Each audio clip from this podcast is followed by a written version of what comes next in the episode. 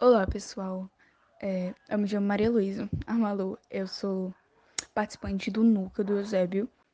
Esse episódio faz parte da programação da semana Cada Vida Importa. Todas as atividades que você forem realizadas, você pode conferir nas redes sociais da Prefeitura de Eusébio e do Departamento de Apoio ao Estudante. Hoje iremos receber Rayane Bastos. Ela é psicóloga e trabalha no Departamento de Apoio ao Estudante. Realiza um trabalho muito bonito com as crianças e adolescentes e vai compartilhar com a gente um pouco da sua vivência. Rayane, obrigado por aceitar o convite de estar aqui com a gente. E para começar, gostaríamos que você se apresentasse, falasse um pouco sobre você e sua experiência com os trabalhos desenvolvidos nas escolas com as crianças e os adolescentes. Olá, pessoal. Meu nome é Rayane, sou psicóloga. É, uso como teoria né, a abordagem centrada na pessoa, com foco no atendimento infantil, adolescente e de adultos. Né? Sou graduada na faculdade Unifanol, tenho pós-graduação em psicologia escolar e psicopatologia e transtornos mentais, certo? É, possuo experiência nesses transtornos possui experiência em transtornos mentais e violação de direitos humanos, assim como psicopatologia e transtornos, ok? E aí, atualmente, eu sou psicóloga clínica e psicóloga escolar aqui no município de Eusébio, né? Na Secretaria de Educação, através do DAI, que é o Departamento de Apoio ao Estudante. Né? Como funciona o nosso trabalho como psicólogo aqui na rede? E através do DAI, né? Nosso trabalho é voltado diretamente para as escolas. Os atendimentos é, acontecem tanto individuais aos alunos, como professores e até mesmo alguns familiares, é, como também é de forma ampla, né? Entre rodas de conversa, é, apoio e suporte aos professores, como também é, feedback e suporte a, a, aos familiares, com assim é de uma forma que consiga é, abranger o aluno num todo, né? O aluno e todo o contexto em que ele está inserido, mas no principal da escola, ok?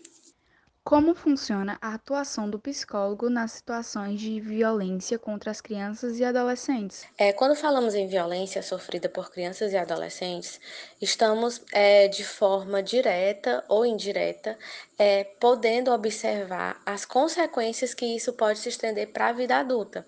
E o trabalho do psicólogo vai girar em torno da prevenção e da minimização dos danos né, psicológicos causados por essas violências, né, como também um papel que vai tentar ser um papel protetivo. E aí o trabalho do psicólogo é importante a gente pontuar um dos principais, né, um dos primeiros pontos, é um trabalho de parceria, né, um trabalho abrangente que busque metas de intervenções seguras e eficazes. Quando eu falo de trabalho em parceria e abrangente, eu estou querendo direcionar que o trabalho do psicólogo não pode se ater somente àquilo, né, à psicologia né? E que o cuidado com a saúde mental num todo vai girar em torno de, dos outros equipamentos. E é justamente isso que eu estou apontando, né?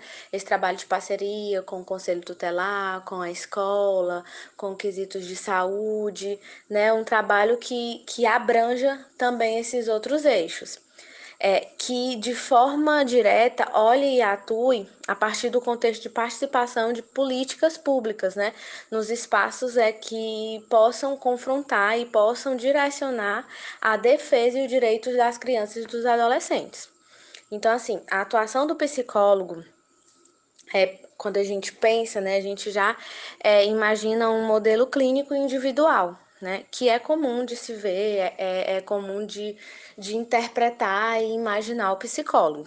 Mas quando a gente fala de psicólogo atuante nesse âmbito de instituições que trabalham é, e que cuidam de crianças e adolescentes vitimados né, de, de, desse conflito, dessas questões, se busca entender, se busca priorizar e excluir a ideia, de, a ideia da psicologia individualizante né? Ou seja, a gente busca promover um papel é, de defesa do direito das crianças e dos adolescentes, em que busca a prevenção e a inclusão, é, a prevenção e a inclusão social, buscando também é, o protagonismo juvenil.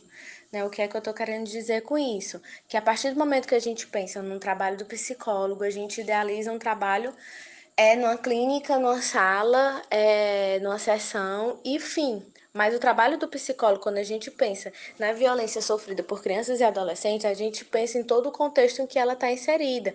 E aí não tem como a gente se fixar somente naquele âmbito né, de uma sala, enfim, mas sim entender todo o contexto, né? E com isso a gente poder é, buscar auxílio e ajuda de outros órgãos, né? De outros equipamentos. E aí a atuação do psicólogo em si será direcionada ao uso de brincadeira livre, né? Quando a gente pensa no atendimento, como seria é, essa questão de brincadeira livre, a questão do lúdico, que será a principal linguagem para a expressão dessa criança e desse adolescente. Ou seja, a gente vai estar tá buscando também valorizar e escutar né, essa criança esse adolescente, valorizando a sua fala e tentando buscar uma forma de facilitar a elaboração dessa situação traumática para eles, né? É, validando suas expressões, suas situações psíquicas, advindas dessa violência.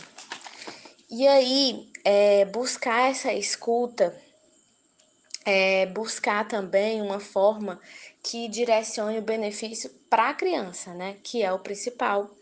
É, a, sofrer, a principal pessoa a sofrer a consequência, né? E aí, essas atitudes é, julgadoras e punitivas a gente tem que excluir totalmente dentro do atendimento, como também nessa questão ampla que eu mencionei.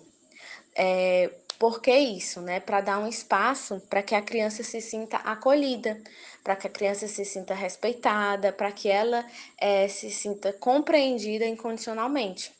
É de maneira que, através desse acolhimento, através de, dessa segurança, ela consiga se expressar de uma forma livre, de uma forma verdadeira, para que isso é, signifique essa ressignificação né, dessa, dessa consequência, né, desse trauma que foi causado. E aí é, dar um suporte né, não somente no contexto de atendimento, né, mas que entender que o trabalho do psicólogo não é somente esse direcionado, mas também esse de forma ampla, é, que também não deixa de ser psicologia, na verdade. É uma psicologia que possa é, abranger a criança num todo. Em sua opinião, quais os motivos acarretam um aumento de violência contra a população jovem? Bom, e aí quando a gente pensa quais os motivos que acarretam o aumento da violência contra a população jovem, é, a gente é, trazendo por questões estatísticas, né? É, se a gente for, for trazer esse olhar, aqui no Brasil a morte violenta é uma das principais causas de óbitos de pessoas jovens, né, entre 18 e 24 anos. É, em qualquer lugar que você for pesquisar, né, Google, revistas, você vai encontrar esse tipo de informação, principalmente é, apontando o sexo masculino dentro dessas, dessa, dessa idade, né, de jovem, de 18 a 24 anos. E trazendo assim para minha vivência dentro dos atendimentos, a minha experiência aqui no município, num todo, né, não só como psicóloga escolar, como psicóloga clínica, é, eu, a gente é impossível a gente não direcionar essa forma exorbitante, né, que tem trazido a questão das facções e dos tráficos de droga e do tráfico de drogas, né? E aí é, vale a gente é, pensar não só remeter a esse direcionamento, né, mas o que é que vem antes desse direcionamento, né, que com certeza, assim, uma forma que eu, né, trago, assim, da minha experiência, não estou trazendo questões estatísticas, mas sim da minha experiência, é da questão de é, a, de, a desigualdade social, né, é um dos fatores que agrava todo esse contexto, que aí a gente vai estar tá, é, quando a gente traz essa questão de desigualdade social, a gente já vai estar tá trazendo uma forma é, para pensar, né, de, de que a desigualdade social acarreta questões de acarreta, né, questões econômicas, de vulnerabilidade, sociais, culturais, e aí todo um contexto, né, todo um, um histórico que é válido a gente pensar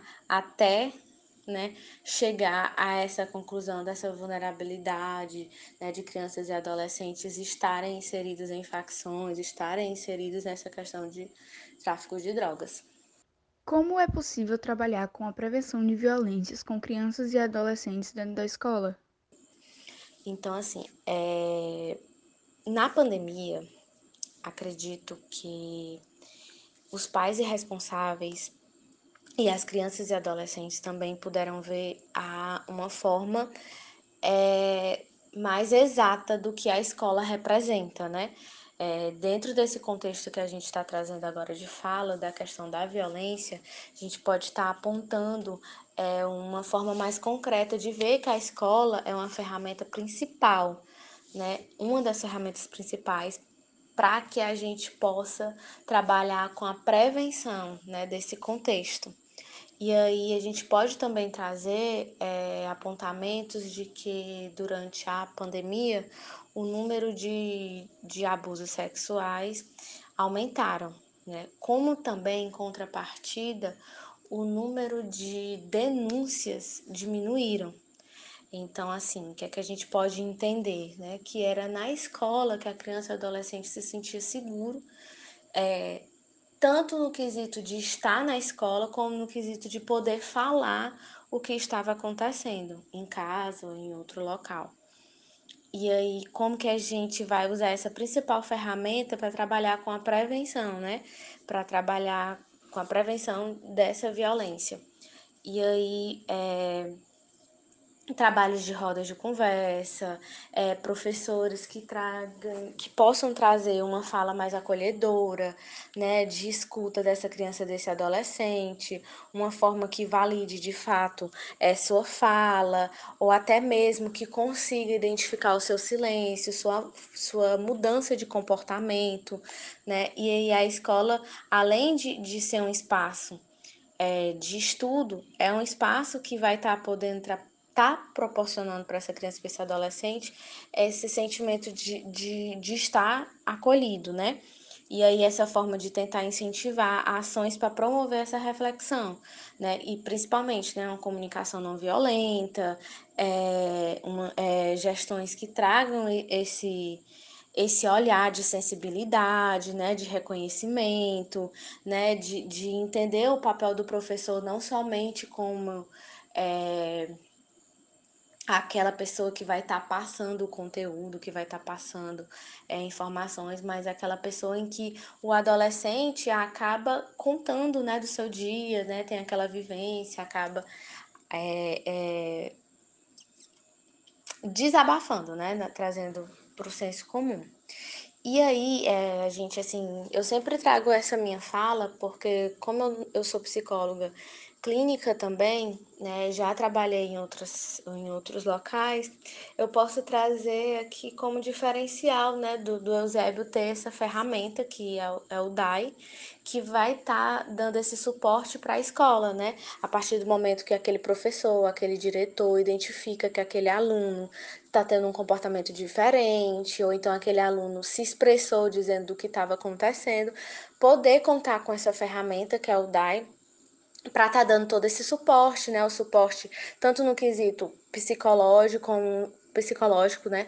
Como um suporte no quesito de estar tá direcionando para, para outras ferramentas, né? Como conselho tutelar, como posto de saúde, CRAS, CREAS.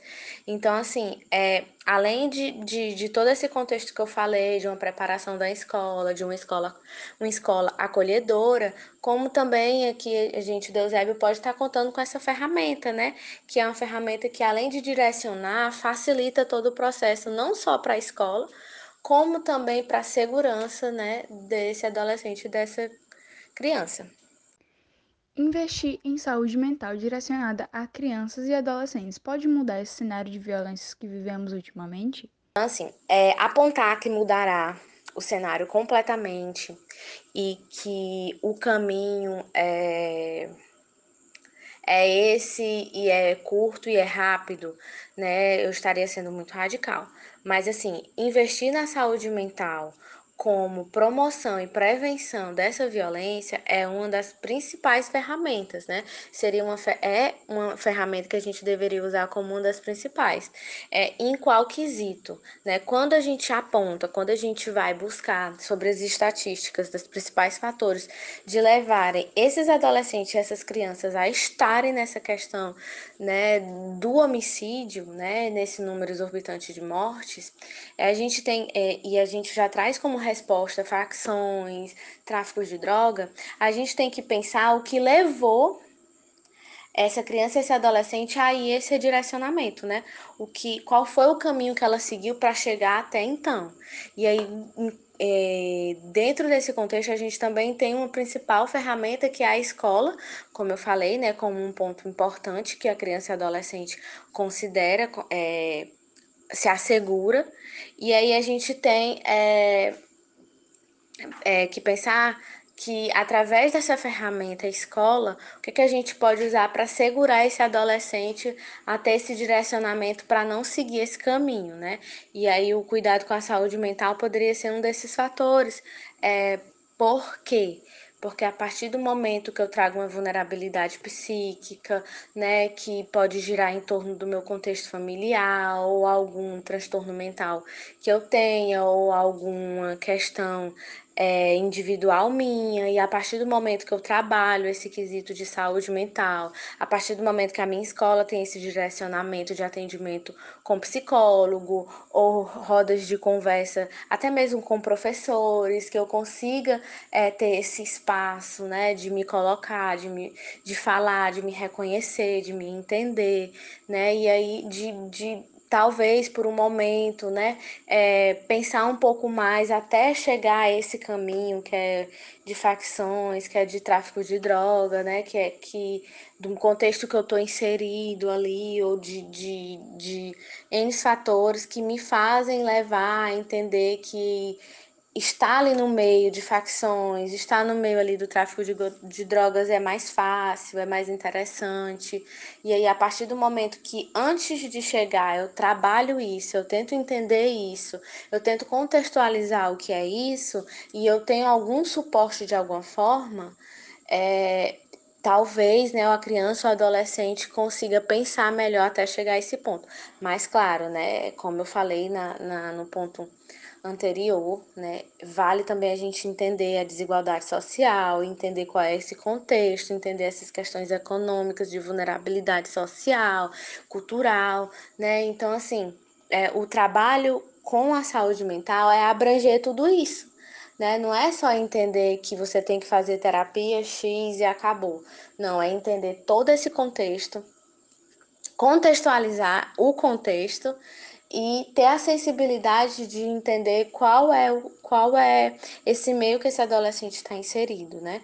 E aí essa escola acolhedora, com esse suporte é, que dá ênfase, né? Que dá prioridade, que dá é, importância à saúde mental, é um dos fatores que faz a gente trabalhar com a prevenção da prevenção, né? É importante a gente trazer esse, esse balanço. Como a psicologia ajuda a melhorar a qualidade de vida desses jovens?